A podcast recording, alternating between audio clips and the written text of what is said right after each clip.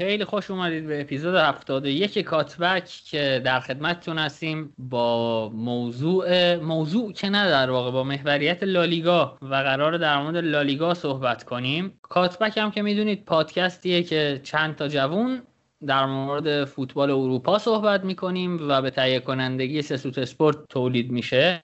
دقیقا الان بعد از برد پرگل بارسلونا مقابل خطافه خدمتتون می‌رسیم. آیه جوادی سر حال و شاداب هستن و همچنان هم قبول نمی‌کنه که بارسلونا گزینه اول قهرمانی لالیگاه به نظرم قبل اینکه شروع کنیم بریم سراغ ال کلاسیکو علیرضا خودت بعد از فیفا دی رو یه توضیح بده ببینیم چی شد که به ال کلاسیکو رسیدیم. سلام نوید و به همه شنوندگان سلام عرض می‌کنم و همچنین علی عباسی عزیز. اول از رئال شروع می‌کنیم. خب رئال با چند تا مصدوم از فیفاده در واقع بازیکنهاش برگشتن. تونی کروس مصدوم بود و رفت با ایبار بازی کرد. بازی هم بود که به نظرم رئال تو دقایق مختلفش مسلط بود. زیدان همون ترکیب سه رو که تقریبا از هفته 20 25 دست گرفته بود و شروع کرده بود رو ادامه داد و خب خیلی به نظرم رئال تیم مسلطی شده بود با این ترکیب و تاکتیک با وجود اینکه هافبک های اصلیش هم نبودن یعنی مشخصا تونی کروس و ایسکو جاش بازی می‌کرد. به نظرم خیلی تیم سرحالی بودن تک تک بازیکن هایی که حالا توی رئال افت کرده بودن مخصوصا مارسلو با این سیستم خیلی خوب match شدن و تو این خط دفاع سه نفره و حالا نقشی که مارسلو داره و wing-back ه به نظرم خیلی خوب بازی می‌کردن و عملکرد خوبی رو هم داشتن. و رئال فکر کنم یه برد نسبتا بی سر رو جلوی ایبار به دست آورد.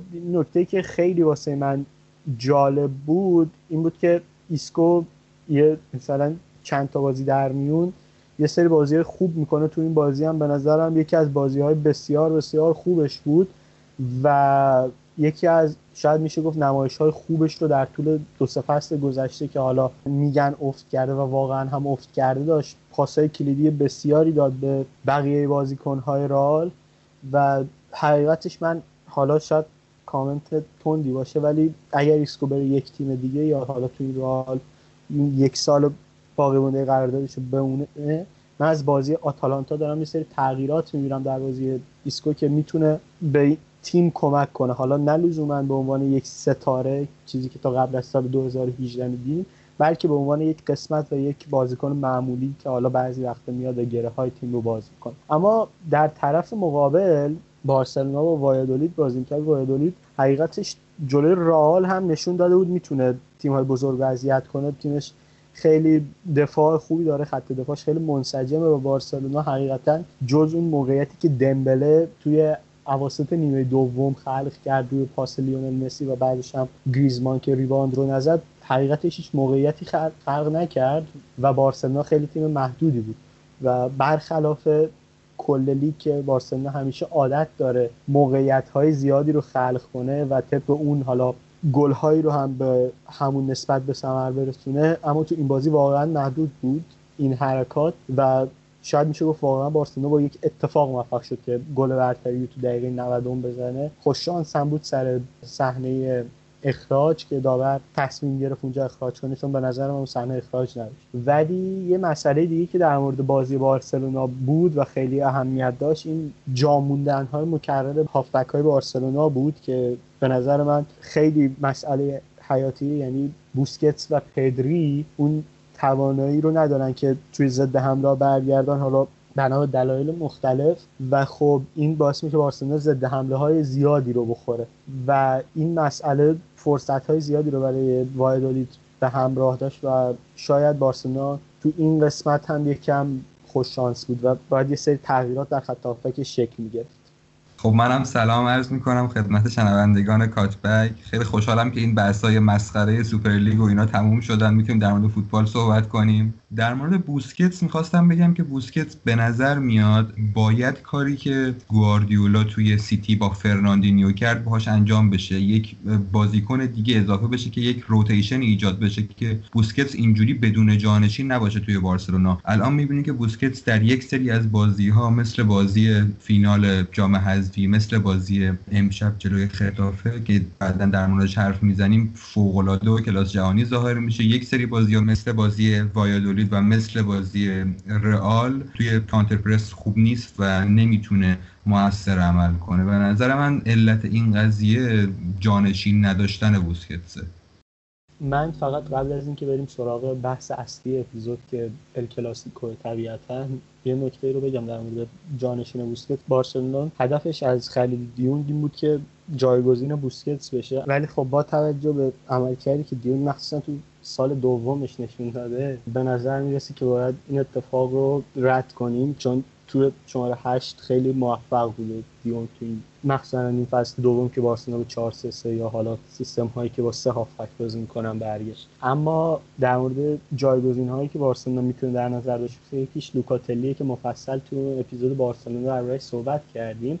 و نفر دوم که از آکادمی هم میاد نیکو گونزالسه که خیلی بازیکنیه که میگن مستعده و خیلی بهش امید دارن. بارسلونا پیشنهاد تمدید داده و انتظار هم میره که قراردادش تمدید کنه اگر اتفاق بدی نیفته در جریان مذاکرات. و خب حالا باید ببینیم چی میشه. پیشنهادی هم که دادن اینکه قراردادش تمدید می‌کنه با تیم اصلی تمرین می‌کنه ولی برای تیم دوم بازی می‌کنه. کاری که مثلا سال قبل با ریکی پویک کرده و حالا بازیکنهای دیگه مثل آرا خوبی حالا باید ببینیم که اتفاقی رخ میده. بریم دیگه به نظرم سراغ اصل مطلب ال کلاسیکو. اما دیگه رضا من فقط بگم اگر یه جایی احساس کردی دلیل رضا داره با خنده حرف می‌زنه دلیلش اکت های مسخره بنده است که خرمگس اومده تو اتاق نمیشینه که ما هم بزنیمش. و این هم دشواری های شرایط ضبطه. اما بریم سراغ ال کلاسیکو که برای فکر کنم یک هفته اومد و شانس اول قهرمانی لالیگا بودن رو از بارسلونا گرفت و بعدش سری رئال پس داد. رئال دو یک تونست بارسلونا رو ببره. یه نکته عجیب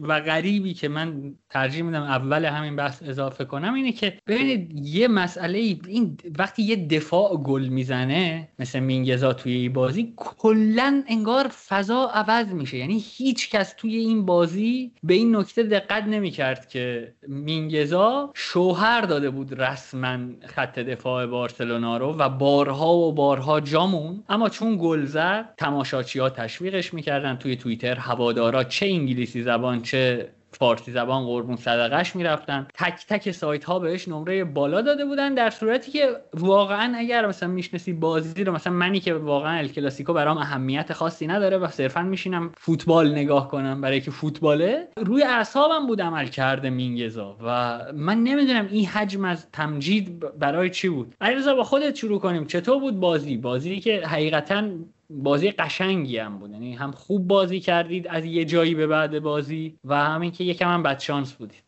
آره به نظرم در اول در مورد مینگزا من سفره دلم رو ترجیح میدم جلوتر و با علی باز کنم. ولی مینگزا نگاه کن تو این بازی دو یا سه بار جا و سر گل دوم عملا جاموندن مینگزا بود که باعث شد آراخو اون خطا رو بکنه و کاشته بره تو موقعیت حساس. ولی در کل من می‌خوام عملکرد تیم رو خیلی خلاصه بگم تا با علی وارد بحث بشیم. این بود که بارسلونا برخلاف چیزی هم که انتظار می‌رفت و همه می‌گفتن با 3 5 2 شروع کرد و این 3 5 2 تو نیمه اول جواب نداد. شاید خیلی از صحنه حضور وینیسیوس توی نیم فضا و استارت هایی که می‌زد بین wing-back بارسلونا و دفاع وسط سمت راست و همچنین فد که سر گل اول واقعا یکی از بهترین استارت ها و carry هایی که یک هافبک با ویژگی های فد می‌تونه داشته باشه رو انجام داد. خیلی خوب از این فضاهایی که بین wing-back و دفاع بارسلونا ایجاد می‌شد استفاده کردن و خب موقعیت های زیادی رو هم ساختن.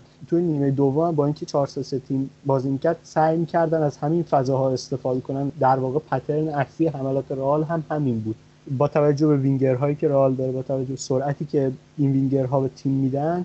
دو سه بار تو نیمه دوم این کار کردن. یک بار آراخو توپ رو قطع کرد. عملا دو در مقابل یک بود و آراخو توپ رو زد. و خب به نظرم توی این فاز دفاع و فاز حمله رئال بارسا نمره قبولی رو نمی‌گیره و واقعا بد. اما اگه یکم بیان جلوتر در مورد بارسلونا و خط دفاع رئال صحبت کنیم به نظرم واسه رئال هم همه چیز از مصدومیت لوکاس واسکز تغییر کرد. لوکاس واسکز علیرغم همه troll هایی که میشه اینکه همه مسخرش می‌کنن و میگن خوب نیست واقعا به لحاظ آمار و اون چیزی که به نظر می‌رسه این جمله رو میگم. به قول مجید جلالی و لطفا مسخرم نکنید. یکی از بهترین دفاع های این فصل فوتبال اروپا بوده.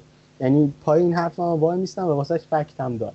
به نظرم خیلی خوب بازی می‌کرد. چه تو دفاع چه تو حمله واقعا موقعیت های زیادی رو تونست از بارسلونا بگیره و توی حمله هم تو تک تک بازی هایی که تا قبل از مسئولیتش بود خیلی خوب اضافه می‌شد و موقعیت میساخت. اما بعد از مسئولیتش و حضور اودریوزولا که حالا زیدان کاری که کرده بود و بارها این کار رو انجام داده به نظرم باید کردیت خوبی بهش داد بابت این کار. پوشش اون سمت همراه با فد والورده بود که عملا فد والورده سعی می‌کرد جلوی نفوذهای جوردی آلبا رو بگیره. که حالا دو یا سه مرتبه در طول بازی جا موند والورده و خب گل بارسلونا هم والورده عملا توی اون موقعیت نتونست به خوبی پوشش بده و بارسلونا به گل رسید روی پاس جوردی آلبا و ضربه مینگزا. اما پلن های دیگه که بارسلونا برای رسیدن به دروازه داشت این بود که از زون چارل یه شوت هایی رو بزنه و خب این شوت ها حقیقتش کارانات نبودن. دلیل اصلیش این بود که به نظرم کاسمیرو به خوبی اون فضا رو پوشش میده و تو بازی خطافه علیرغم اینکه رئال در نبود کاسمیرو گلی دریافت نکرد ولی بارها بارها مهاجم خطافه تونست توپهایی رو بندازه پشت خط دفاع رئال از همون جایی که کاسمی رو همیشه پوشش میده و به نظرم حضور کاسمی رو خیلی پررنگ بود. علاوه بر تمام اینها به نظرم شب خوبی هم برای دیونگ نبود. بعد از چندین بازی که به صورت فشرده انجام داده بود و توی فیفا کل بازی ها رو با هلند بازی کرد اومد بارسلونا و بازی کرد باز هم به نظرم خیلی هم خسته بود. همین که اون وظیفه‌ای که داشت و اون فضایی که باید پوشش می‌داد به نظرم زیاد بود و خب این عملا زیاد بودن فضا از نقش های پدری گرفته شده بود و خب باعث می‌شد اون هارمونی که خط که بارسلونا با سه نفر باید داشته باشه نداشته باشه. در نهایت هم به نظرم عثمان دمبله خیلی شب خوبی رو داشت. شاید خیلی مخالف باشن ولی به نظرم خیلی بازیکن بدشانسی بود تو این بازی که یه موقعیت هم عملا اومد روی فقط مثلا یکی دو سانتی هم آورد که وارد دروازه رئال بشه. از طرف دیگه به نظرم توی تیم رئال مادرید فد والورده وینیسیوس و کریم بنزما فوق العاده بودن. من همیشه خیلی credit بالایی به خط هافبک رئال میدم ولی به نظر خط هافبک منظورم سه نفر اصلی خط هافبک رئال در تونی کروس مودریچ و کاسمیرو. ولی به نظرم ال کلاسیکو شب اونها بود. بارها نفوذ کردن بارها موقعیت ساختن مخصوصا فد والورده و وینیسیوس. و کریم بنزما هم اون جایی که لازم بود به نظرم کارش رو خوب انجام داد. اون موقعیتی که مهاجم ها قرار می‌گیرن واقعا باید خیلی یک مهاجم آماده باشه از لحاظ ذهنی که بتونه اونجوری ضربه بزنه. خب من فکر کنم نظرم مخصوصا در مورد مینگزا و هر دوی شما مخالفه. حالا از اول بازی شروع می‌کنم در مورد بازی صحبت کردن. خب بارسا به نظرم بازی رو خوب شروع کرد. بعد شروع نکرد. خب در کل بارسا 69 درصد مالکیت توپ رو داشت. رئال اوایل بازی سعی کرد یک مقدار پرس از بالای زمین رو امتحان کنه که خب بارسا به دلیل سیستم سه دفاعی که داشت و رئال که خب سیستمش یک مهاجم است در واقع و کریم بنزما اون جلو تنها بود. این پرس رئال در واقع موثر نبود و خیلی مواقع خیلی راحت بایپس می‌شد و خب مسی توی half space آزاد می‌شد که زیدان خیلی زود متوجه این قضیه شد و تیم رو یک مقدار آورد پایینتر. خب PPDA رئال این بازی 12 ممیز 11 بود و سیستم رئال موقع دفاع به سیستم 5 4 1 یا مثلا بعضی وقتا 5 3 2 تبدیل می‌شد. باز واسکز یک حالت دفاع وسط متمایل به راست رو می‌گرفت و والورده نقش دفاع راست رو بازی می‌کرد. ولی مشکل این قضیه این بود که همونجوری که علیرضا اشاره کرد این فضای پشت والورده که خب جوردی آلبا که علیرغم ضعفش توی دفاع یکی از خطرناکترین مهره های بارسا توی حمله است. موقع transition پشت والورده خالی می‌شد که خب گل هم از همون فضا به ثمر رسید. یک موقعیت دیگه هم داشتن از اون ناحیه. لوکاس واسکز هم بهش این آزادی داده شده بود که پدری که یک جورایی تو این بازی مهاجم بود رو هر جای زمین که عقب می‌کشه یا مثلا میاد عقب که پاس دریافت کنه دنبال کنه و بهش فضا نده. از سمت چپ لنگله خیلی تو این بازی توی جلو بردن توپ نقش داشت و اون سمت به کمک آلبا و پدری تونستن موقعیت زیادی رو خلق کنن که خب گلشون هم از همون فضا به ثمر رسید. دوباره زیدان برای مقابله با این پیشروی های لنگله به مدریش وظیفه داد که هر موقع لنگله صاحب توپ میشه بیاد و نظاره خیلی جلو بره که خب جلوتر موثر هم واقع شد. بارسا همونجوری که علیرضا گفت خیلی نقشه داشت که از زون 14 و مسی استفاده کنه و مسی چندین بار تلاش کرد که دریبل انجام بده تو اون ناحیه و هیچ و خیلی جالب من آمارش رو داشتم میخوندم. تو زون 14 مسی 5 6 تلاش برای دریبل داشت که هیچ کدومش موفق نبود. مسی این بازی 6 شوت زد که 5 تاش بلاک شد و نشون میده چقدر خوب مارک کرده بودن مسی رو. یک مشکلی که به نظر میاد هافبک های بارسا این بازی داشتن. عثمان دمبله بازیکنی نیست که مثل سوارز پشت به دروازه بتونه خوب بازی کنه. عثمان دمبله بازیکنی که خیلی خوب فرار می‌کنه و به نظر می‌رسید هافبک های بارسا هنوز به این درک کافی از بازی عثمان دمبله نرسیدن که بتونن پاسهای عمقی بهش بدن که از فرارهاش استفاده کنن. سیستم 3 4 3 بارسا بعد از اینکه رئال وارد low block شد یک مقدار بیفایده بود تقریبا چون که یک مهاجم فقط داشت و استفاده از سه مدافع زیادی بود. یعنی کاری بود که با دو مدافع هم می‌تونست انجام بشه. و خب دیدیم که بعد از اینکه بارسا به 4 3 3 سویچ کرد و دو تا مدافع در عقب زمین داشت همچنان چون بنزما تنها مهاجم بود این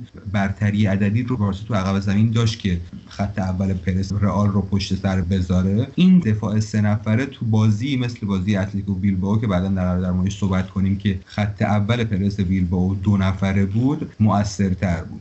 رئال تو این بازی خیلی ضد حمله های خوبی داشت. بلافاصله بعد از اینکه توپ رو می‌گرفتن در نقاط مرکزی زمین خب همونجور که دیدیم رئال خیلی خوب کناره ها رو پوشش داده بود. مثلا تو سمت راستش والورده و واسکز با هم دیگه کناره ها رو پوشش داده بودن و بارسا بیشتر مواقع مجبور می‌شد که از وسط زمین حمله کنه و خب خیلی دیدیم که چقدر خوب با عملکرد عالی کاسمیرو رئال می‌تونست توپش رو پس بگیره و بلا فاصله سعی می‌کردن که وینیسیوس رو آزاد کنن توی ضد حمله. خب بارسا هویت بازیش اینجوریه که wing back هاش باید عرض زمین رو تأمین کنن و خب دست و آلبا در نتیجه این خیلی جایگاه بالایی داشتن و پشتشون قاعدتا خالی می‌شد. وینیسیوس بازیکنی که خیلی شتاب بالایی داره و توی موقعیت یک در برابر یک برابر مینگزا قرار می‌گرفت مینگزا بازیکنیه که خیلی شتاب بالایی نداره. توی فواصل بالا سرعتش بد نیست ولی شتاب خوبی نداره. ولی مثلا تو فواصل کوتاه خیلی راحت جا میمونه. رئال این بازی 14 تا ضد حمله داشت که 4 تاش منجر به شوت شدن. از سمت چپ خب وینیسیوس بود از سمت راست هم والورده که خب خیلی ball carrier خوبیه تو هر موقع توپ رو می‌گرفت خیلی خوب حمله می‌کرد به جلو و با کارهای ترکیبی و واسکز از فضای پشت آلبا استفاده می‌کرد. خب بعدش که بارسا به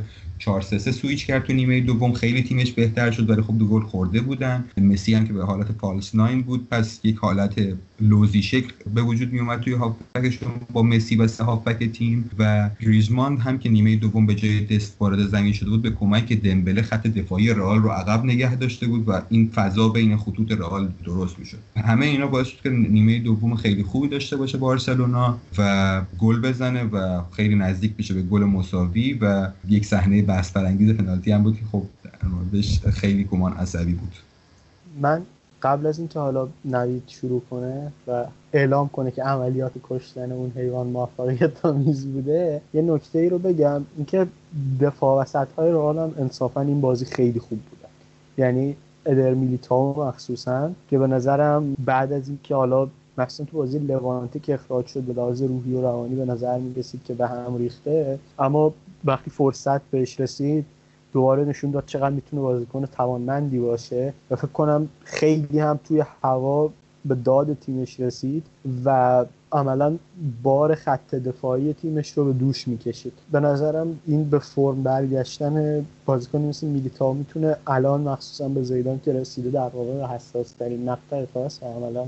و حالا هم داره با سه تا دفاع وسط بازی می‌کنه تو خیلی از بازی ها این فرم میلیتاو خیلی به کارشون میاد من به نظرم واقعا ارزش کاری که زیدان کرده دیده نمیشه. زیدان ما دیدیم که از دست دادن دفاع وسط های اصلی با تیما چیکار می‌کنه؟ دیدیم لیورپول چه بلایی سرش اومده این فصل و خب در حساس ترین مقطع فصل رئال دو تا دفاع وسط اصلیشو نداشت دفاع راست اصلیشو نداشت و مجبور از بازیکنهای بکاپ استفاده کنه و کاملا هم به صورت تاکتیکی لیورپول و بارسلونا رو برد و همه میگن که زیدان تاکتیسیان نیست ولی خب این یک ماه ثابت کرد که از چیزی که بهش کردیت داده میشه خیلی خیلی مربی بهتریه.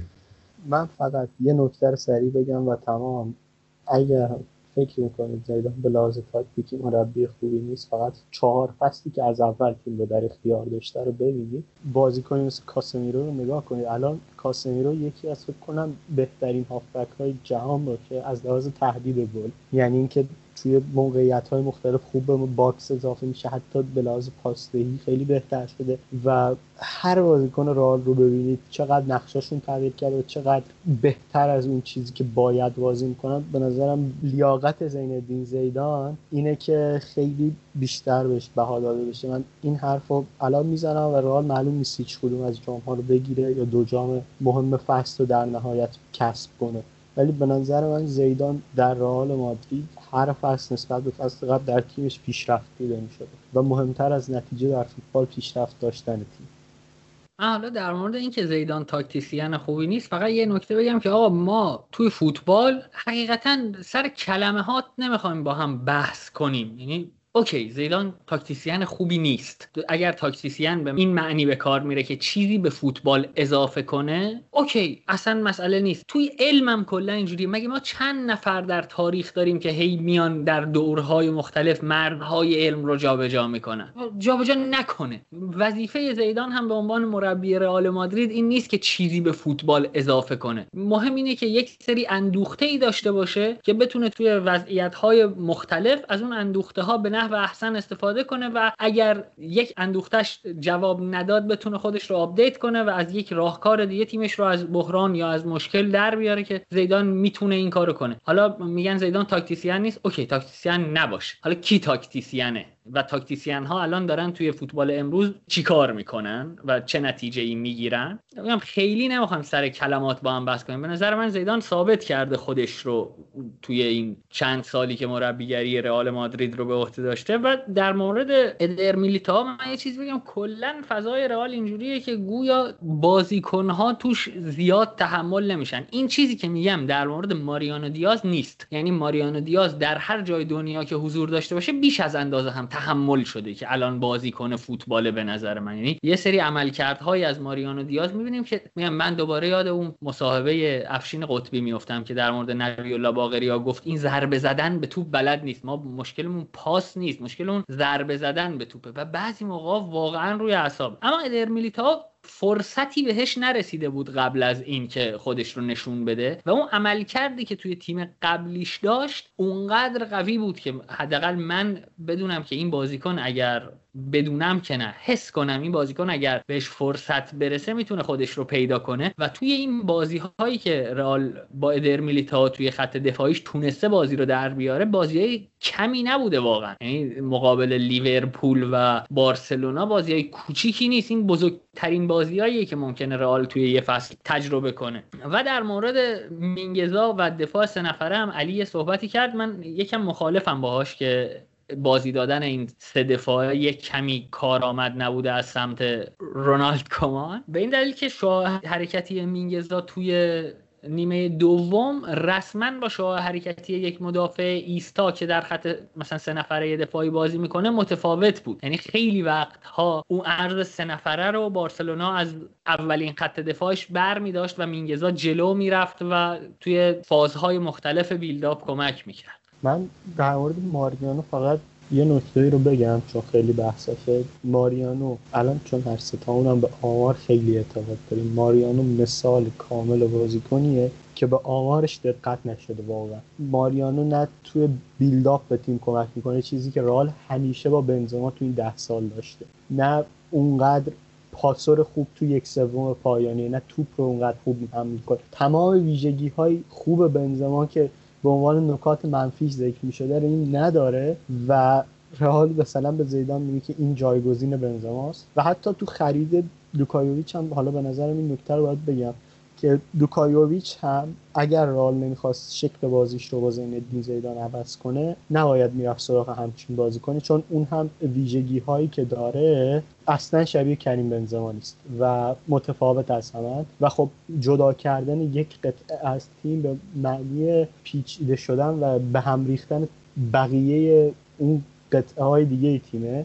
و خب نمیشه مثلا کل تیم به همون شکل بازی کنه و لوکا یوویچ مثلا یه نه ایستا باشه توش. و خب باید یکم شاید شاید در ادامه راهش در رئال مادرید و فوتبال ثابت کنه این حرف من اشتباه. ولی چیزی که تا الان و حتی دوران اوجش در بوندسلیگا نشون داده اینه که مهاجمی نیست که شبیه کریم بنزما باشه و پروفایل شبیه بنزما باشه. قبل از اینکه میکروفون رو بدیم علی من چون علی رضا گفت ستامون به دیتا خیلی اعتقاد داریم تا خودمون ستا هستن من یه چیزی بگم که شنونده ها هم بدونن. ادعای بزرگیه پاشم وای میسم. ما در فوتبال هیچ چیزی محکمتر از دیتا نداریم. هیچ مطلقا هیچ چیزی نداریم. اگر یک مسئله در دنیای علم فوتبال وجود داشته باشه که ما بتونیم روش قسم بخوریم دیتاست. خیلی مخلصیم. من ادامه بگم. حداقل کسی کسی میگه دیتا مثلا واسه کسایی که فوتبال نمی‌فهمن که مورینیو نه شماهایی که تو خونه نشستین تخمیش که این فوتبال می‌بینین. یعنی شما حداقل باید مورینیو باشین که چشمی فوتبال ببینین و مثلا درک کنین. در غیر این صورت آمار از شما بهتر نشون میده بازی واقعا چی بوده. نه فقط در مورد دیتا چون الان پرچم رو بردیم بالا. بهتون قول میدم پنج تا باشگاه بزرگ پیدا نمی‌کنید پنج تا هم تازه خیلی زیاده که اصلا head data نداشته باشن. مثال هر کدوم هم نمی‌دونید سرچ کنید پیدا میشه. خیلی هاشون تو توییتر که حالا بیشتر شنونده هستن حاضرن. اصلا هر جای سرچ کنید پیدا میشه و اتفاقا نقش بزرگی هم در خریدها داره. همین تمام پایان. خب من در مورد بنزما بگم که من اینو امسال در مورد مسی هم تجربه کردم. یک سری بازیکن ها انقدر لول بالا perform می‌کنن که ماها عادتمون شده و نمی‌بینیم انگار. در مورد بنزما همین بازی بارسلونا نگاه کنین سر ضد حمله های وینیسیوس دقیقا به موقع میومد عقب زمین. یک سری سر دویدن هایی رو کمک می‌کرد که وینیسیوس انجام بده. یا گلی که زد واقعا چند تا مهاجم تو دنیا هستن که همزمان هم می‌تونن توی link-up خوب باشن هم توی ضد حمله خوب باشن هم اونجوری تو محوطه جریمه گل بزنن. یا جلوی کادیس که دوباره دوتا گل زد. واقعا بنزما کسی بوده که انقدر عادت کردیم به تعداد گل بالاش یا عملکردهای دیگه ای که داره عملکردهای مثبتی که داره به نظرم دیگه دیده نمیشه انگار. اگر طرفدار رئال مادرید هستید به ریسمان کریم بنزما چنگ بزنید. واقعا دربارش میشه همین جمله رو گفت. واقعا. ببینید این بدترین فصل بنزما در رئال مادرید مصادف شد با بهترین فصل ماریانو در لیگ فرانسه. و همین من جمله رو میبندم و خودتون ببینید کی در کجا وایستاده در نهایت و کی پایین تر دمتون گرم بچه ها با صحبت آقای جوادی که وعتصمو به حبل الکریم ولا تفرقو بریم سراغ فینال کوپا دل ری که بارسلونا بالاخره با کمان اولین جامش رو هم گرفت و حالا ممکنه چه می‌دونم دستاویز تمسخر توی فضای هواداری بشه. ولی خب به نظر من خیلی گام بزرگیه برای خود کمان. یعنی خود کمان حداقل از نظر اعتماد به نفس از نظر اون تاثیرش روی تیم رو می‌تونه ببینه و دمش هم گرم. مربی بسیار بزرگی هم هست. بریم در مورد این بازی هم صحبت کنیم که چون رویداد مهمیه ما معمولا در مورد جام حذفی صحبت نمی کنیم ولی خب به نظرم ارزش داره که اولین جامی که کمن با بارسلونا گرفته و به نظرم شایستش هم بوده که حداقل این فصل یه تروفی بگیره با بارسلونا به خاطر تغییرات عظیمی که توی این تیم به وجود آورد. در مورد این بازی صحبت می‌کنیم و بعد میریم سراغ همون کاری که همیشه می‌کنیم توی لالیگا یعنی حرف زدن در مورد سه تیمی که الان دارن برای قهرمانی میجنگن و بازم بگم بارسلونا شانس اول قهرمانی علیرضا چطور دیدی بازی رو؟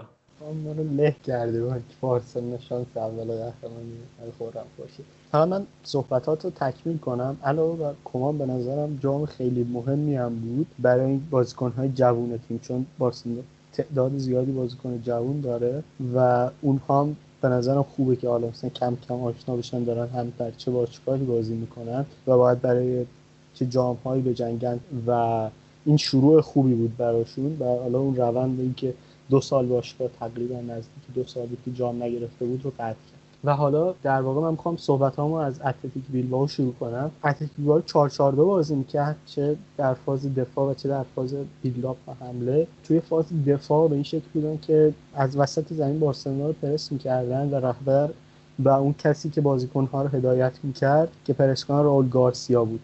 به نظر می‌رسیدم خیلی خوب این کار رو تا دقایقی در نیمه اول انجام میده مدافع بارسا رو محدود کرده بود. اما ادامه داشتنش شاید در ادامه بازی خیلی به نفعشون نبود. حالا در اینکه چرا بارسا نیمه اول اونقدری که باید فشار می آورد نتونست فشار بیاره صحبت می‌کنم.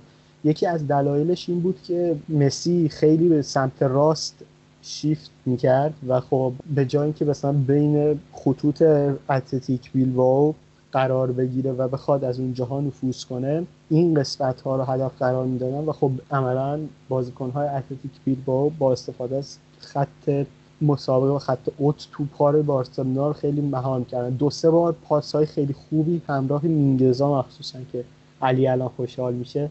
تونستن فراهم کنن به همراه دست و دیون که اون سمت قرار داشتن و حالا یکی دو تا موقعیت خوب هم ساختن. اما در نهایت شاید موقعیتی که صد درصدی باشه نتونست تو نیمه اول فراهم کنه علاوه بر تمام اینها تو نیمه اول به نظرم نباید اونقدر به گریزمان هم نقدی وارد بشه. یکی دو جا شاید می‌تونست پاس های بهتری بده و موقعیت بهتری بسازه ولی عملا پشت خط دفاع با خوب حرکت می‌کرد و اونجا توپ رو نگه میداشت و همون نکته که علی گفت حالا در مورد لوئیس سوارز گریزمان حداقل بهتر از دمبله پشت به دروازه بازی می‌کرد و حالا یه پاس به سمت داخل محوطه می‌داد و حالا بازیکنها در موقعیت قرار می‌گرفتن. که حالا نمونهش ضربه لیونل مسی بود که block شد. موقعیت به نسبت هم خوب. ولی تو نیمه دوم چیزی که خیلی مهمتر بود این بود که با توجه به اینکه بارسلونا دو سه تا موقعیت از نیم فضاها ساخته بود و تهدید کرده بود مارسلینو به نظرم ریسک خیلی بزرگ کرد. flank ها رو عملا آزاد کرده بود و این باعث شده بود دیونگ مرتبا تو این فضاها بره و خب تو بازی وایادولید هم حتی تا حدی نشون داد چقدر می‌تونه موثر باشه. چون سانت منجر به گل دمبله رو دیونگ عملا انجام داد. دو سه دفعه توپ ها رو ارسال کرد. فرانکی دیون در نهایت هم پاسی که به گریزمان سر گل اول داد بارسلونا رو به بازی به نوعی برگردون و از لحاظ ذهنی آماده کرد. موقعیت های بارسا عملا به این شکل بود که همون چهار نفری که در واقع گفتن بست مینگزا دیونگ و مسی از سمت دیگه و از مکانی که اتفاقا معمولا تیم ها بیشتر در اختیار رقباشون قرار میدن. تا حمله کنن چون احتمال تهدید کمتره ساخته می‌شد که گفتم فلنک ها بودن. و خب این ریسک در واقع نگرفت چون معمولا موقعیت ها در حالتی به بارسلونا داده می‌شد که هیچ مدافعی از اتلتیک بیلبائو نبود که پوشش بده و خب تاوانش رو هم دادن. علاوه بر اینها به نظرم شب خوبی هم برای بوسکتس بود و نیاز داشت برای کلاسیکو که تو اون لول واقعا خیلی شب خوبی در حد کلاس جهانی بازی کرد. من خیلی به عنوان هوادار بوسکتس خوشحال شدم که تونست در این لول بازی کنه. به تیم کمک کرد و به نظرم تیم از لحاظ عمل کرد خیلی شب خوبی رو داشت در مجموع. سر یه پترن دیگه ای هم که تو نیمه اول اجرا شد و حالا در نیمه دوم به شکل خیلی کامل تری اجرا شد گل سوم بود که مینگزا توپ رو می‌گیره مسی توپ رو میاره جلو یه یک دو می‌کنه با فرانکی دیونگ که در نهایت خودش توپ می‌بره یه بازیکن رو دریبل می‌زنه لیونل مسی و توپ رو وارد دروازه می‌کنه. این حرکات در مجموع عملا چند تا pattern مشخص بود برای به هم زدن بازی بیلبائو که بارسلونا با مثلا کمی تغییر تونست خیلی خوب اتلتیک بیلبائو رو شکست بده و برنده یک جام بشه. خب به نظر من یک تفاوت اساسی این بازی با بازی قبلی حضور پیکه جای آرائوخو بود. بارسلونا به نظر من تیمی که خیلی زیاد به این بازیکنهایی که بتونن از قبل پیش بینی کنن تیم حریف رو و یک عملی رو انجام بدن احتیاج داره. که خب پیکه در این زمینه خیلی از آراخو بهتره. به نظر من هم علاوه بر اون بازی رئال اگه پیکه جای آراخو بود به نظرم این مشکلات مخصوصا گل دوم به وجود نمی اومد و من اون مشکل گل دوم رو بیشتر مقصر رو آراخو می‌دونم جای مینگزا. دلیلش هم وقتی می‌خوام مینگزا رو تحلیل کنیم میگم در موردش بحث کنیم. حالا بخوایم بحث رو ببریم سمت بازی. مارسلینو به نظر می‌رسه اون حالت ماه عسلش توی اتلتیکو بیلبائو تموم شده. اوایل خیلی خوب شروع کرده بود با تیم سیستم 442 خیلی داشت جواب می‌داد. اینیاکی ویلیامز سوپر استار شده بود اوایل و خب یک جام هم بردن سوپر کاپ رو. ولی خب دیگه کم کم تو بازی اخیر هم توی لالیگا هم توی کاپ ها یکم ضعیفتر عمل کردن. توی فینال پارسال که در واقع دو سه هفته پیش برگزار شد جلوی سوسییداد به شدت بد بودن. اصلا هیچ موقعیتی نمی‌تونستن ایجاد کنن. جلوی سوسییداد سوسییداد کاملا با بازی مالکیتی dominate کرده بود اتلتیکو بیلبائو رو. این بازی هم تقریبا کاری که کرده بود شبیه کار زیدان بود. یک سیستمی بود که قرار بود سیستم فشرده ای باشه و سیستم 442 بود. این بازی سیستم سه دفاعی بارسا خیلی موثرتر بود. مخالفت من با نوید در در مورد بازی رئال اینه که تو نیمه اول بازی رئال درسته که مینگزا شو حرکتیش زیاد بود ولی این جلو رفتن های مینگزا در واقع یک جورایی میشه گفت که با وجود دست انگار دو تا بازیکن با یک ویژگی های مشابه رو داشتیم سمت راست که به نظر من ریداندنت می‌کرد قضیه رو. و مسئله دیگه واسه من این بود که بارسلونا خب دوباره به وسیله دفاع وسط های سمت راست و چپشون یا به وسیله حمله توپ یا به وسیله پاس های پروگرسیو سعی می‌کردن توپ رو جلو ببرن.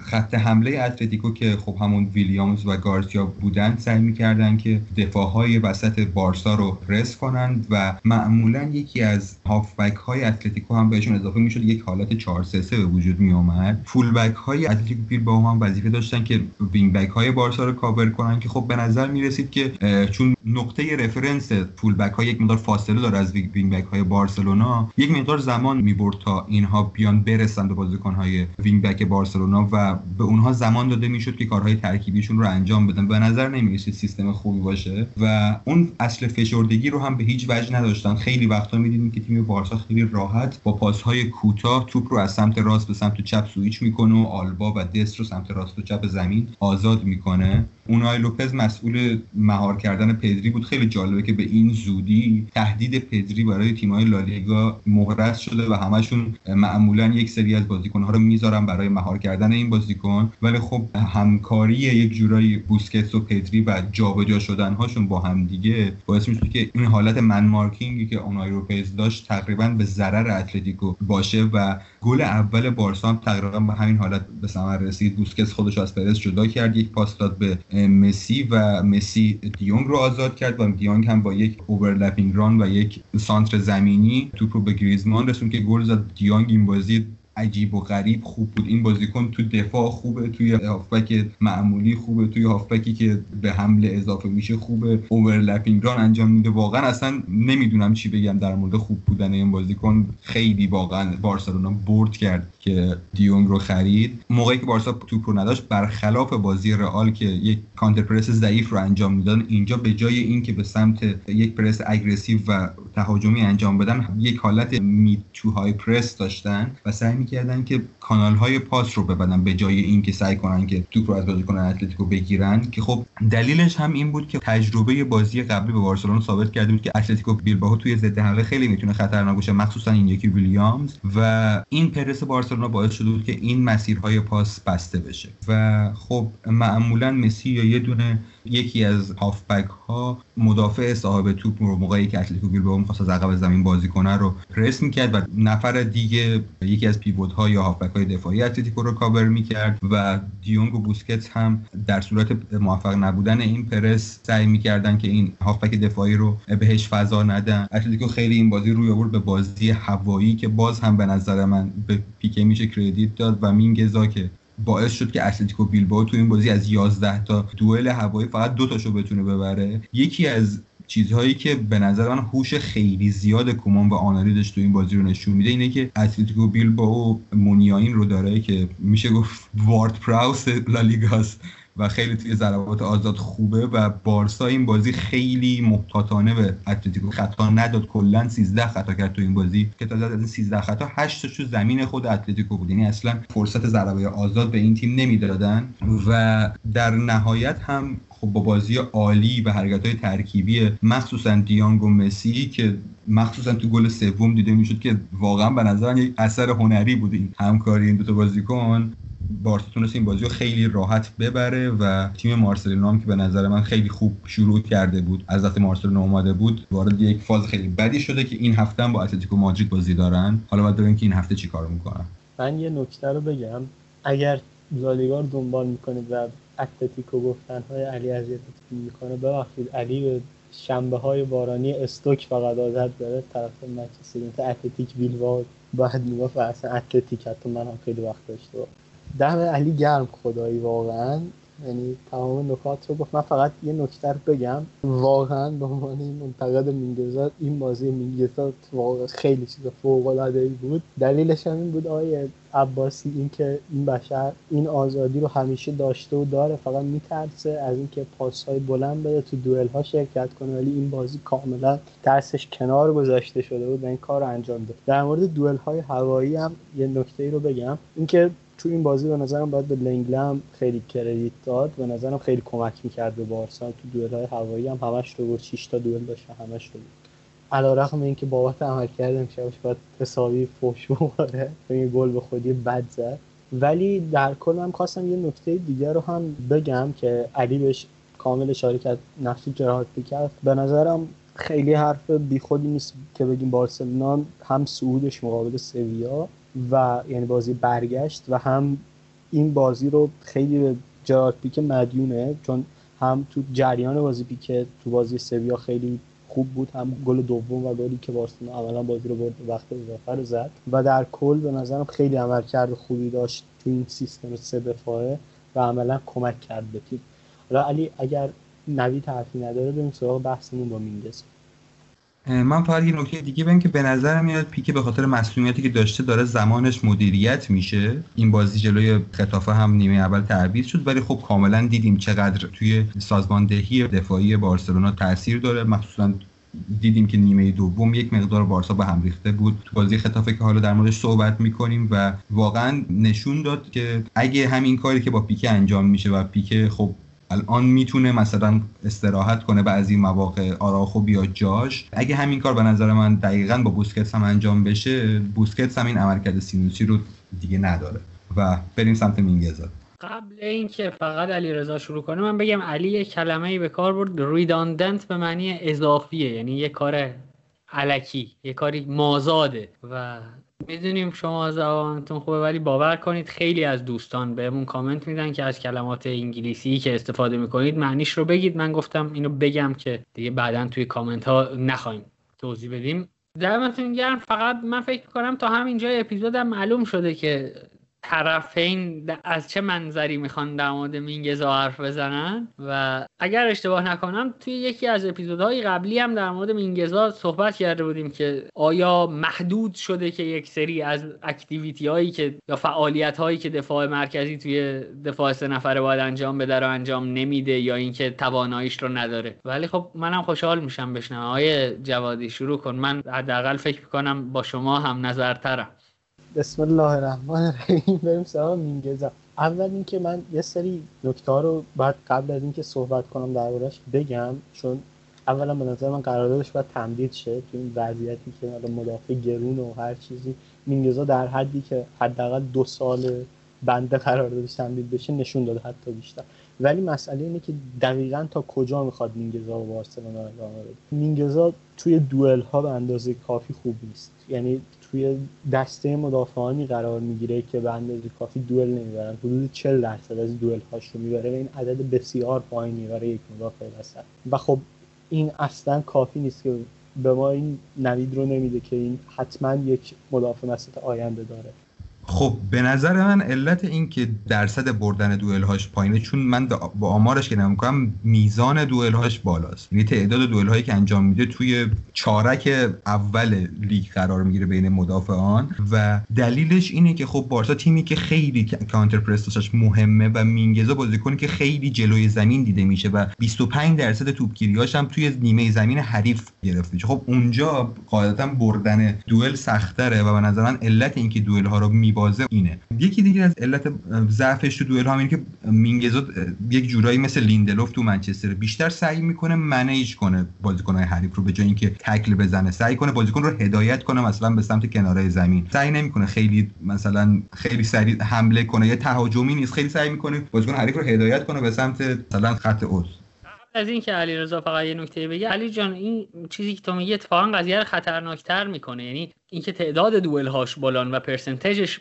پرسنتج بردنش پایینه و اینکه توی زمین حریف یا نیمه های زمین دوئل برقرار می‌کنه و شکست می‌خوره اگر قرار باشه تیم براش کانتر پرس خیلی مهم باشه این قضیه رو بدتر می‌کنه. یعنی به نظر من فاجعه تر می‌کنه داستان رو. چون یک بازیکن رو از دست میده تیم و یک بازیکنی که جاش یه جای دیگه ای بوده هم از دست میده تیم.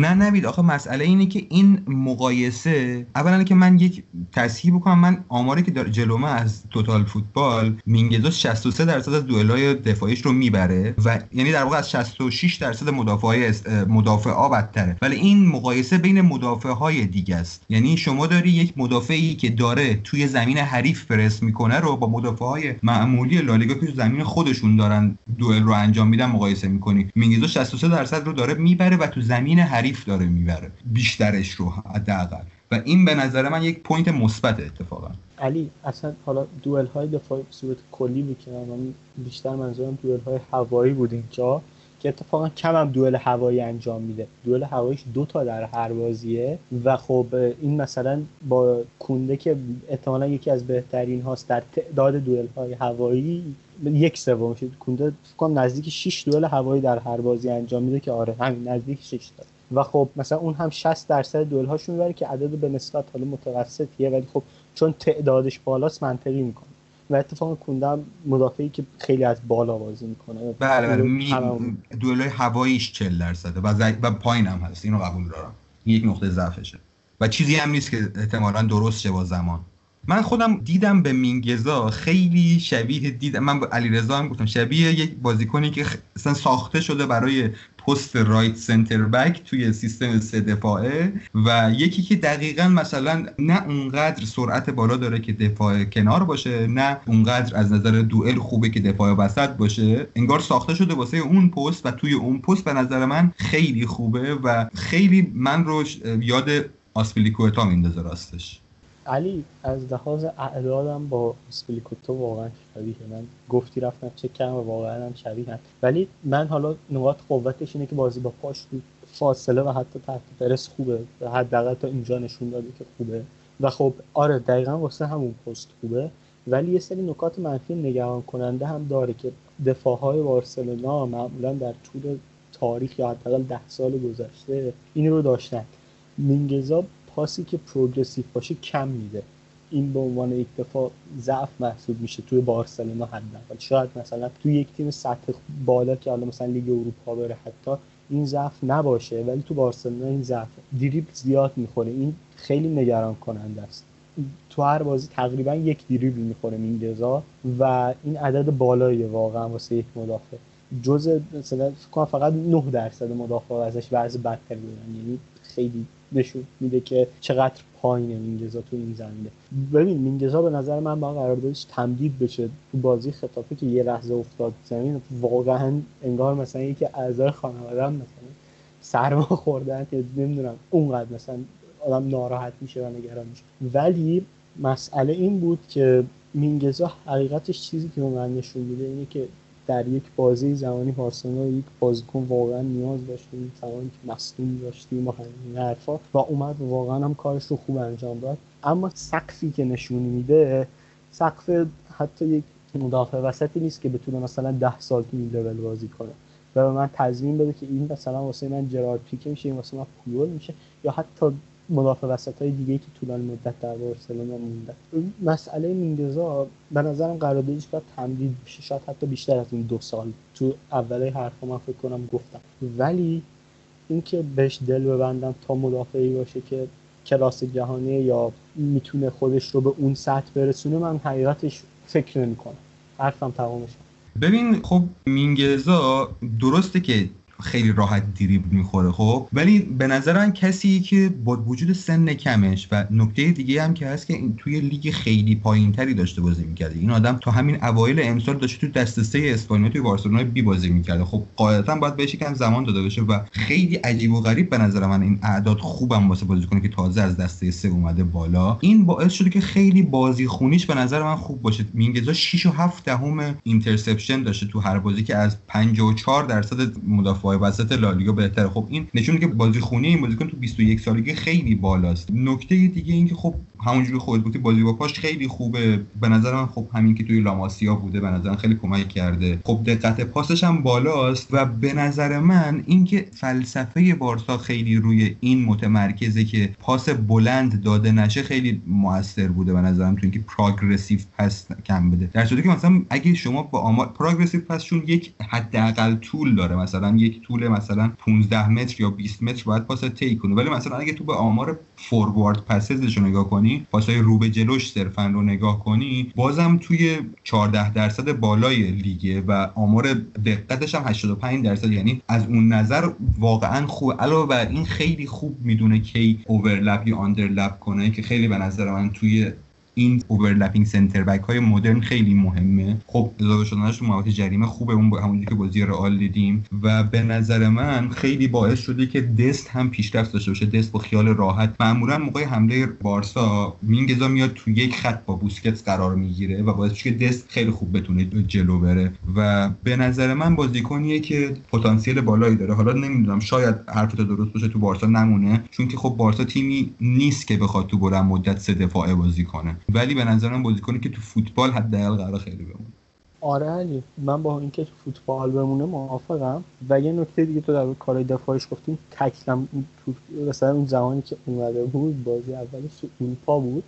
مثلا همه ما خیلی شگفتی زده شده بودیم. که چقدر راحت کارهای دفاعی می‌کنه. تکلیش هم الان من چک کردم جزو یک درصد بالای مدافع یعنی خیلی آمارش خوبه در واقع. ولی بذار این رو باید مخالفت کنم. حتی همون پاس بلند یعنی حتی سمت پروگرسیو پاس هم نریم. بارسلونا به هر حال بازیکنی مثل جرارد پیکر رو داشته. یعنی این رو نمی‌تونم بپذیرم که مدافع هایی که از اون سبک میان و از اون مکتب میان نتونن این کار رو انجام بدن. یعنی به نظرم این کاملا اتفاقا یکی از معلفه های اصلیشون حتی سرمربی فلیورسا رونالد کومان یکی از معلفه های اصلی بازیش بوده توی بارسلونا که این کارها رو انجام بده واقعا و این بازیکن ها هم بر همون مبنا آموزش می‌بینن. و مدافع هایی هم که بارسلونا خریده حداقل تو تیم های قبلیشون این رو نشون دادن. شاید تو بارسلونا ضعیفتر بودن. ولی به نظرم این ضعف در بازیش وجود داره و چیزی هم نیست که ما تضمین بدیم که حل بشه و مثلا هم دوئل های هوایی احتمالا هیچ وقت حل نمیشه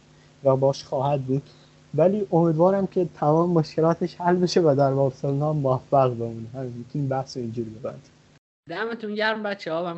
میگم قبل که بریم سراغ بحث تیمای لالیگا حالا بحث شما هم اینجا تموم شد. بریم یه موزیک گوش بدیم. ببینید اینم بگم تا من تمام آهنگ های آلبوم سرکار خانم امیلی و اونسنس رو نذارم توی این آلبوم جدیده رو توی کاتبک. این وسط های آهنگ پخش میشه یا آخره یکیش بالاخره اونه. فقط قبل اینکه بریم آهنگم بشنویم من بگم در مورد دونیشن ها که اپیزود قبل گفتیم از اول ماه جدید یعنی اردیبهشت تصمیم گرفتیم سه ماه اخیر یعنی سه ماه آتی در واقع یعنی اردیبهشت خرداد و تیر هر چی دونیشن به پادکست کمک میشه رو جمع آوری کنیم و صرف خرید تبلت یا گوشی هوشمند برای کودکانی کنیم که خانوادهشون توان خرید این وسیله رو ندارن. با توجه به وضعیت کرونا و تصمیماتی که در مورد این داستانم گرفت میشه. بعید می‌دونم که این مشکل حل بشه و فکر می‌کنم حداقل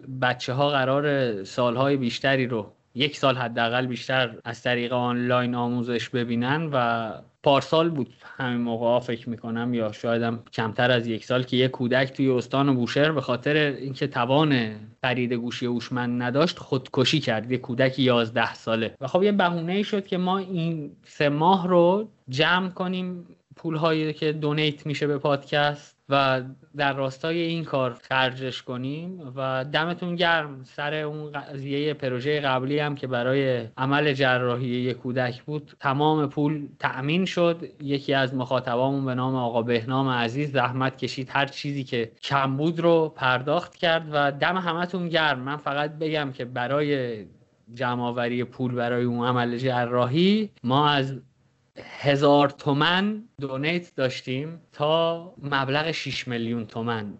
و دمتون گرم حقیقتا. کارتون خیلی درسته. بریم موسیقی رو بشنویم و برگردیم. Waiting for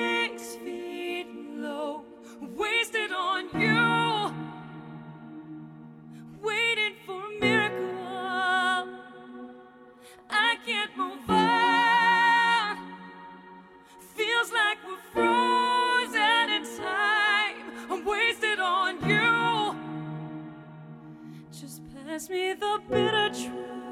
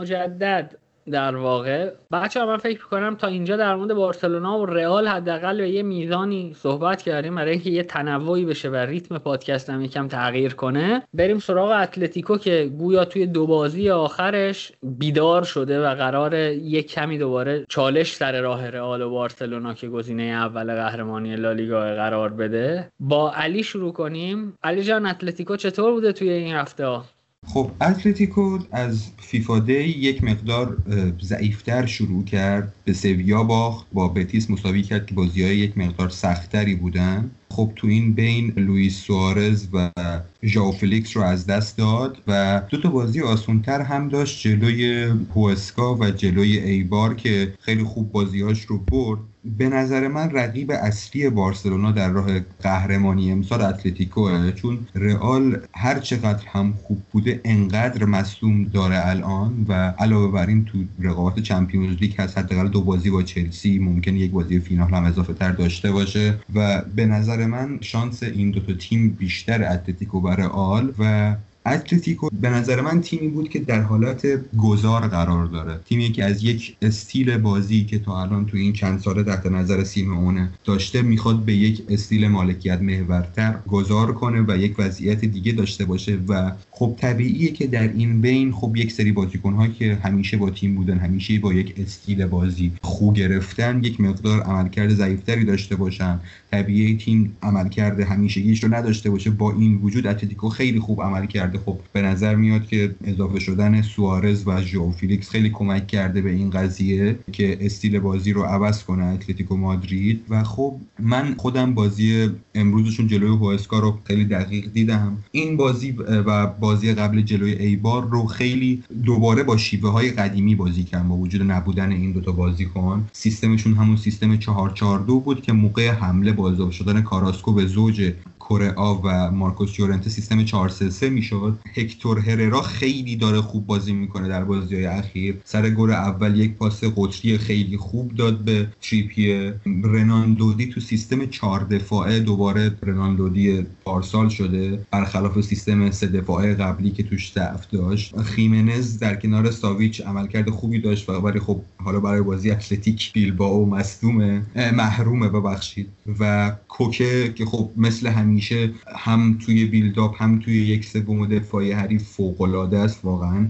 یکی من از این کلمه سعی می‌کنم همیشه کم استفاده کنم ولی خب یکی از underrated ترین بازیکن های چند سال اخیر بوده واقعا کوکه به نظر من. کاراسکو دوباره داره در غیاب فیلیکس نه اون نقش آزادی رو که فیلیکس داشت رو تقریبا بازی می‌کنه. خیلی شناور بعضی وقتا سمت راست بعضی وقتا سمت چپ حتی خیلی وقتا wing back بازی می‌کنه. کره گل‌های خوبی داره می‌زنه. اون نوک حمله ای که الان در غیاب سوارز ندارن رو داره خوب بازی می‌کنه تو این یکی دوتا بازی و بازیکن به نظر من بهترین بازیکنشون مارکوس یورنته بوده که این بشر هم به عنوان وینگر به عنوان نوک حمله به عنوان هافبک وسط حتی به عنوان دفاع راست استفاده شده تو همه این پست هم خوب overlap می‌کنه هم خوب نفوذ می‌کنه هم خوب پرس انجام میده. امروز گل دوم اتلتیکو روی پرس عالی یورنته و پاس گلش به ثمر رسید. گل اول رو هم پاس گلش رو یورنته داد. بازی قبلی جلوی ایبار دو تا گل زد و واقعا این بازیکن اگر یک بازیکن از اون هسته جوان رئال که به قول رئالی ها مورد بی محبتی زیدان قرار گرفته بگم که بخوام به روش دست بذارم که اون یک بازیکن باید میمون تو رئال به نظرم مارکوس یورنته بود. بقیهشون واقعا به نظر من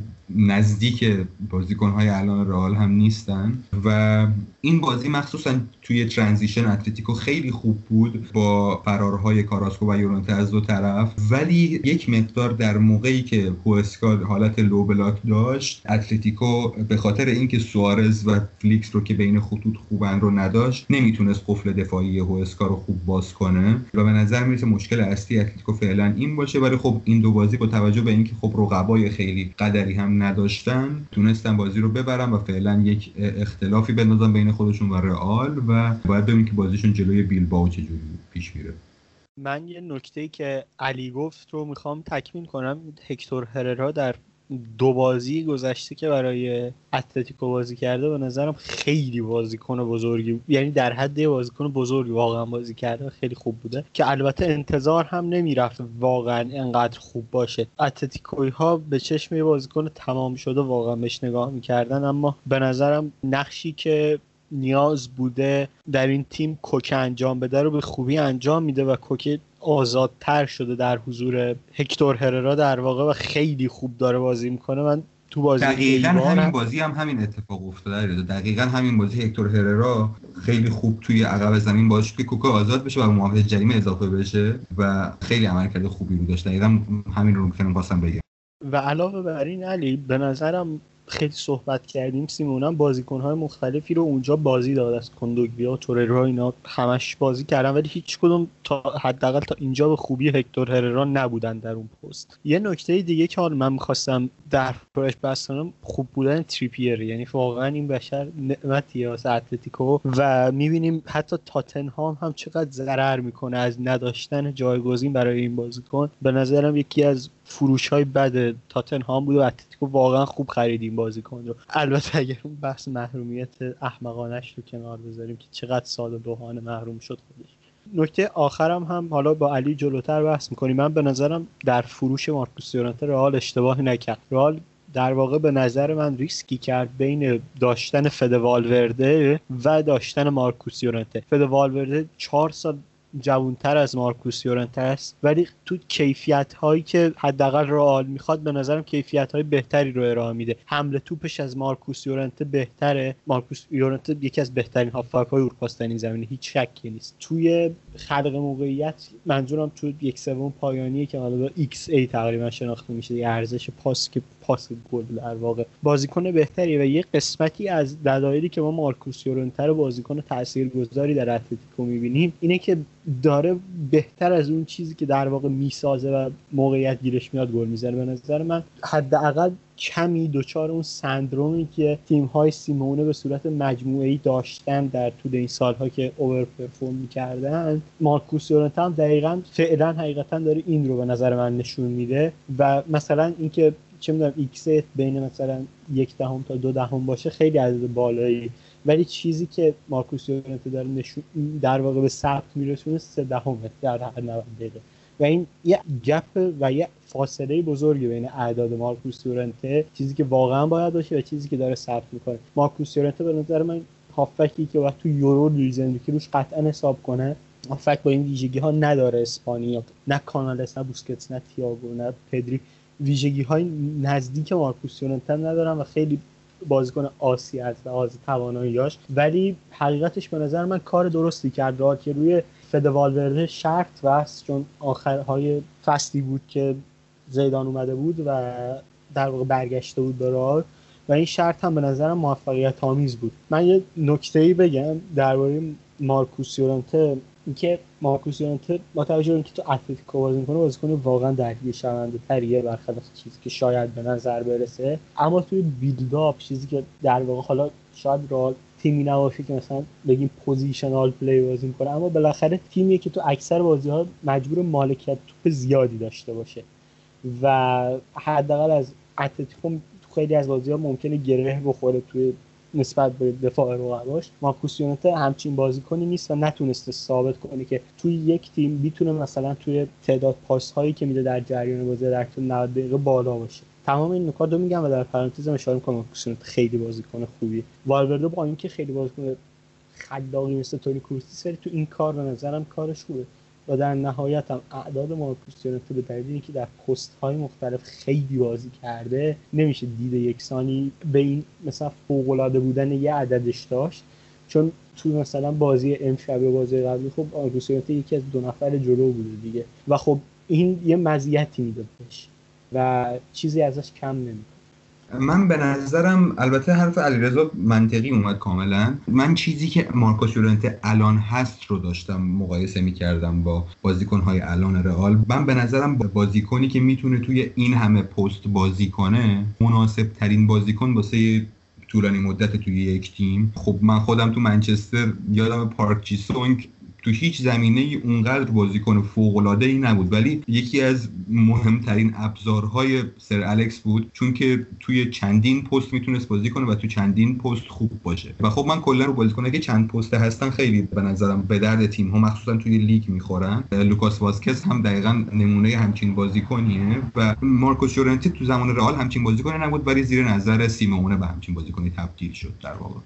من یه نقد نسبتا جدی به سیمونه بابت بازی هایی که جلوی بتیس و سویا انجام داد دارم. به نظرم اتلتیکو تیم بود که فاصله انداخته بود و اگر این بازی ها رو می‌برد الان خیلی وضعیت بهتری داشت. البته نوید نمی‌تونست بخنده به ریش ما و بگه که بارسلونا شانس اول قهرمانی و منو مسخره کن آقا حقیقتش به نظر من تو بازی بتیس مخصوصا خیلی ضعف هافبک و خط دفاع اتلتیکو به چشم میاد از این جهت میگم که نبیل فکیر که حالا با اینکه حالا ممکنه فصل خوبی نداشته باشه در کل افت کرده باشه بارها توی اون فضا صاحب توپ شد و مخصوصا به این شکل که میومد و توی نیمه دوم و بعد از تعویض هررا مخصوصا میومد و اونجا همراه با کریستیان تیو حرکت های ترکیبی انجام می‌دادن و موقعیت های به نسبت خوبی هم ساختن. واقعا به نظرم حالا تو اپیزودهای بعد قطعا باید درباره صحبت می‌کنم درباره یانو بلاک که خیلی به نظرم تو این بازی به کمک اتلتیکو اومد. این وعده رو میدم چون اسپانیا دروازه‌بان های خوبی داره و باید در موردش صحبت بشه. خیلی به کار اتلتیکو اومد و به نظرم تو جریان بازی کمکشون کرد. تو بازی سویا هم حقیقتش به نظرم اتلتیکو اون طوری که یک تیم که با ترکیب بهتر نسبت به سویا داره بازی می‌کنه و تا دقایق زیادی مهاجم اون تیم لوک دیونگه یعنی دقیقه 63 استفاده نکرد از این باگ من لوک دیونگ رو حقیقتش هر بار بازیش رو دیدم این چند وقت اخیر مخصوصا. جز اون گلش به بارسا تو دوره بازی رفت که تو لیگ زد. هیچ ویژگی مثبتی من از این بازیکن نمی‌بینم. یعنی نه خوب تو موقعیت قرار می‌گیره نه تو لینک اپ و اینکه تیم به موقعیت در نهایت برسه خوبه. و فکر کنم تنها دلیلی که می‌ذاره لوپتگی این بازیکن رو به جای النصیری اینه که مثلا تو هوا موفق داره و خب خیلی واسه من تعجب برانگیزه که یه بازیکنی که حالا مثلا خوب هم بوده واقعا قبلا اینقدر مربی بهش اصرار داره با اینکه افت کرده چیزی به تیم به نظر من اضافه نکرد. ولی با تعویض شدن دوکدیونگ به نظر سویا واقعا به بازی برگشت. یعنی چند دقیقه فقط لازم بود هفت دقیقه الان من نگاه می‌کنم فاصله بوده بین تعویضشون. یادم بود بازی رو دیدم. دار نستیری اومد تو گفتم قطعا یه گل می‌زنن. و گل رو هم زدن و یه نکته که می‌خوام بهش اشاره کنم اینه که سویا در طول این دو فصل با لوپتگی خیلی فولبک های خوبی داشته به نسبت. یعنی هم ریگیلون که حالا درسته در حد رئال مادرید نبود ولی واقعا تو فصلی که توی سویا بود تو دالیگا به نظرم عملکرد خیلی خوبی داشت. هم آکونیا چند تا بازی که بهتر شده این فصل تو سمت چپ و خصوص نواس هم دو فصل واقعا تو سمت راست کار سویا رو به خوبی راه میندازه. و مجموعه کارهایی که سویا تو این هفته و هفته های بعدش انجام داد و کاری که اتلتیکو انجام نداد در دو هفته این بازی با سویا و بتیس باعث شد که الان ما یه شانس به نسبت خوبی هم به سویا بتونیم بابت قهرمانی مثلا در لالیگا بدیم 6 امتیاز با اتلتیکو فقط فاصله داره در 6 بازی باقی مونده و ممکنه به قول منچی مدیر ورزششون هم یه توییت کرده بود که حالا حداقل برای یک دقیقه هم اگر رخ نمیده بیایم بهش فکر کنیم و باور داشته باشیم. نمی‌دونم شاید قابل دوپتگی رخ بده نمی‌دونم. ولی در کل خوام نکته نهایی هم بگم. اینه که خوان جردن هافک شماره هشت یعنی هم پستش هشت شماره هشته در سویا به نظرم خیلی هافک کارآمدیه و سویا خط هافکش رو هم قیمت های بسیار کمی جمع کرده ولی کارآمده و تونستن به لولی برسونه که سهمیهش حداقل قطعی بشه و راحت به این مرحله برسه. دمتون گرم بچه ها فکر کنم اتلتیکو هم کافیه و من یه چیزی هم می‌خواستم بگم. بی ربط به این ستا تیم فکر کنم به جز بارسلونا که حالا با اتلتیکو مادرید بازی مستقیم داره تیمی که می‌تونه خیلی تاثیرگذار باشه توی قهرمانی بیلبائوه. هم با رئال مادرید بازی مستقیم داره و هم با اتلتیکو مادرید و می‌تونه یکی از دلایلیه در واقع که میگم بارسلونا شانس اول قهرمانی لالیگاه من فکر کنم اتلتیک بیلبائو به شدت کمک می‌کنه. بگذریم از این مسئله بریم سراغ رئال. رئالی که بعد از الکلاسیکو در واقع که یه گام جلو افتاد از بارسلونا اومد و به خطافه ای که امشب بارسلونا گل بارونش کرد امتیاز داد و بعدش هم کادیز رو برد. رئال رو توی این بازی ها چطور دیدی علیرضا؟ حالا نوید در مورد اتلتیک واقعا الان فرمشون بده ولی خب شاید موافقت نوی کار کنه گرچه من خوشون نیستم. اما بریم سریع سراغ اصل مطلب و خیلی به حاشیه نریم شوخی هم نکنیم. این مسئله که رئال در شرایطی به مسافه خطافه رفت که خیلی از بازیکنهاش با یه مصونیتی بازی می‌کردند و اون مصونیت به یک باره دامنگیر شد یا حتی شاید زیدان ترجیح داد واسه بازی با چلسی نگهدار مهرهاش رو. در نتیجه کریم بنزما بازی رو از روی نیمکت به همراه تونی کروس آغاز کرد که باعث شد رئال مادرید هافبکاش در مجموع اونقدر عملکرد خوبی رو نداشته باشن در مورد این بازی به نظرم نکته قابل توجه حضور چست بود که به نظرم به عنوان یک دفاع وسط آکادمی خیلی عمل کرده خوب و مثبتی داشت. شاید توی خیلی از بازی که رئال امتیاز از دست خیلی که نه یک بازی که رئال امتیاز از دست داد و کاسمی رو به دفاع رفت چست می‌تونست گزینه مطمئن تری باشه. ولی در کل در مورد بازی خطافه به نظرم تیم رئال در مجموع واسطه این که خیلی حقیقتش توی چند چند که نزد ابتدای به واسطه مصدوم هاش با 4 2 3 1 راحت بازی نمی‌کنه نتونست اونقدر هم خوب بازی کنه. فکر کنم ستاره رئال مادرید بین 10 بازیکن جلوی زمین که تیبو کورتو قطعا بهترین بازیکنشون بود. لوکا مودریچ بود. به نظرم نقشی که خیلی در مورد تونی کروس نادیده گرفته میشه یک بازیکنی که هم هشت بازی می‌کنه هم regista واقعا بی‌نظیره. لوکا مودریچ این بازی انجام داد. بارها و پاسهای بلندش وینگرهای رئال رو در موقعیت یک در مقابل یک با full-back های ختافه قرار می‌داد. اما اونها عملکرد خوبی نداشتن. حقیقتش نه وینیسیوس نه رودریگو نتونستن عمل کردی که باید رو به نظر من نشون بدن و خب حالا بازیکنی مثل ماریانو هم دقایق زیادی در زمین بود و هیچ سودی عملا به رئال مادرید نرسید. با اومدن کریم بنزما یکم وضع رئال بهتر شد اما نبودن کاسمیرو و کروس که حالا کاسمیرو به دلیل محرومیت ناشی از اخراج در کلاسیکو نتونسته بود بازی کنه و کروس به دلیل مسئولیت خودش رو نشون داد و رئال در واقع اونقدر تیم خلاقی نبود. با اینکه با حضور کریم بنزما همونطور که گفتم این کاپ بهتری میونه بازیکن ها شکل می‌گرفت و پاسهای بهتری می‌دادن توپ خوب جلو میبردن. ولی در کل اتفاق مثبتی نیفتاد برای رئال در اون مسابقه. بازی رو از دست داد. ولی به نظرم راه برای جبرانش هست در ادامه فصل.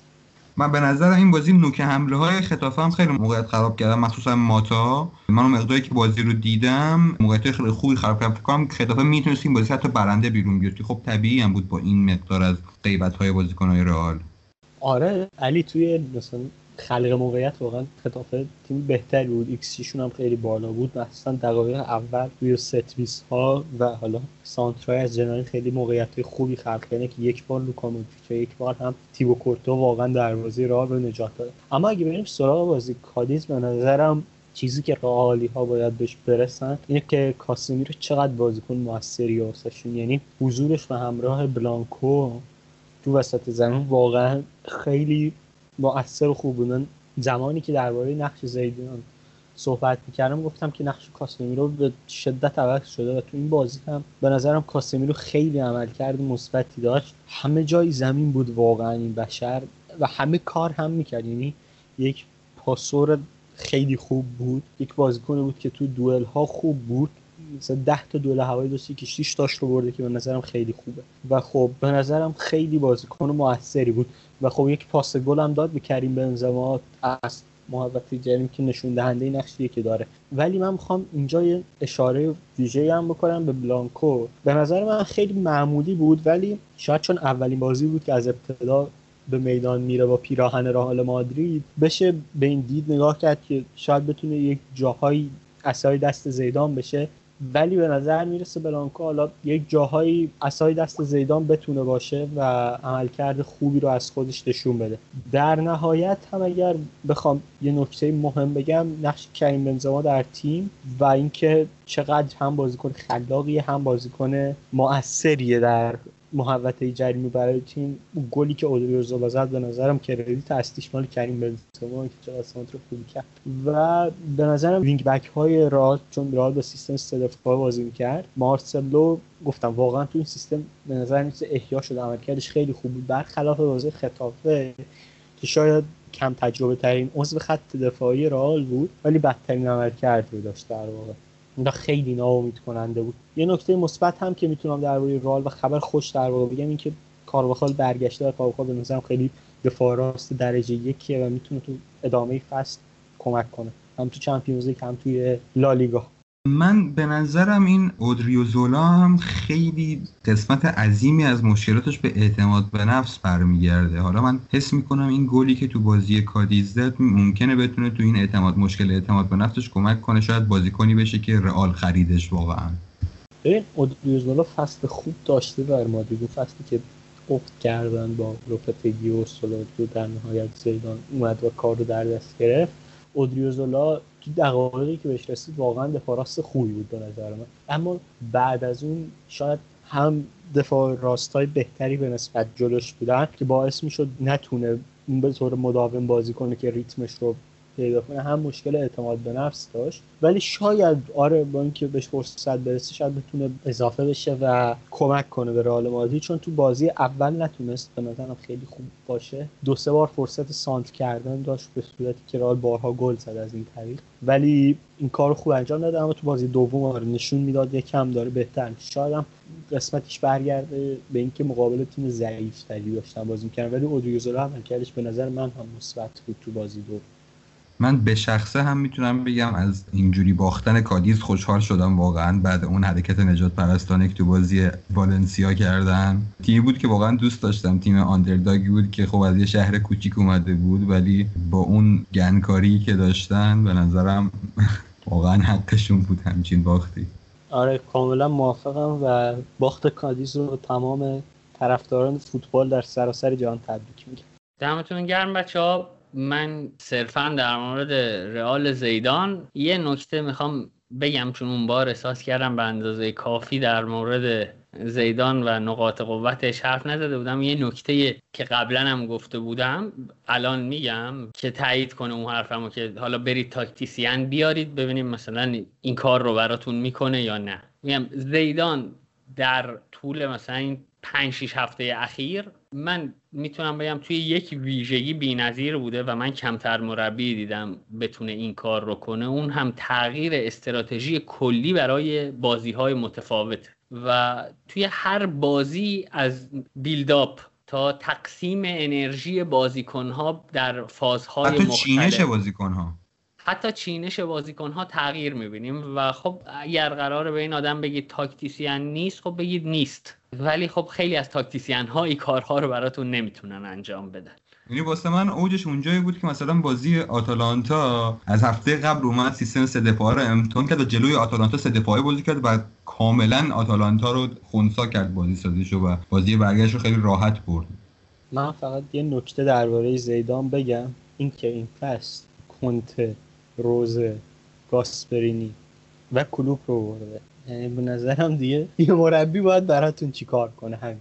و سیمونه و کمان رو هم نگفتم چون تصور عمومی اینه که از اینها مربی بهتریه. اونایی که شاید خیلی نقد باشه که زیدان ازشون مربی بهتری نیست رو گفتم. ممنون علی رضا بریم سراغ بازی که فکر می‌کنم چند فکر می‌کنم که نه مطمئنا بعضی کلمه هست خیلی عجیب غریب آدم استفاده می‌کنه. مثل بازی استقلال از دوئل نیمه اول سه دو تموم شده بود یعنی به صورت میانگین هر نه دقیقه یه گل داشت. پیمان یوسفی می‌گفت به نظر می‌رسه بازی پرگلی رو پیش رو خواهیم داشت. پیش رو که نداری یه نیمش رفته بعد به نظر نمی‌رسه مشتی داره نه دقیقه یه گل توی این بازی زده میشه. حالا این فکر می‌کنم همین امشبم برگزار شده تو این دسته قرار می‌گیره. بازی که حقیقتا خطافه بوی برگشت به بازی رو می‌داد اما آقای کمان سریع نفسشون رو برید. علیرضا چطور بود بازی؟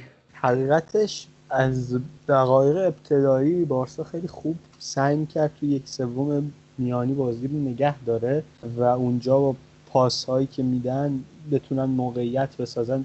دو بار این کار رو امتحان کردن و یک بار که سر گل اول مسی بود این کاری که می‌خواستن رو انجام دادن. دلیلش هم این بود که خطافه برخلاف چیزی که من دیده بودم در طول این فصل و فصل قبل سعی کرد یکم از بالاتر بارسا رو پرس بکنه و یکم مشکل رضا بود. اما مثلا بازی به دقایق ده 15 که رسید و خطافه از نبود مینگزا استفاده کرده گل مساوی رو که زد یکم ریتم بازی به نفع بارسا چرخید و بارسا سعی کرد بیشتر بازی رو در دست بگیره. و خب موقعیت های بیشتری هم ساخت و تو نیمه اول دوتا گل زد و به نظر می‌رسید کار تموم شده و بازی رو سه یک بردن.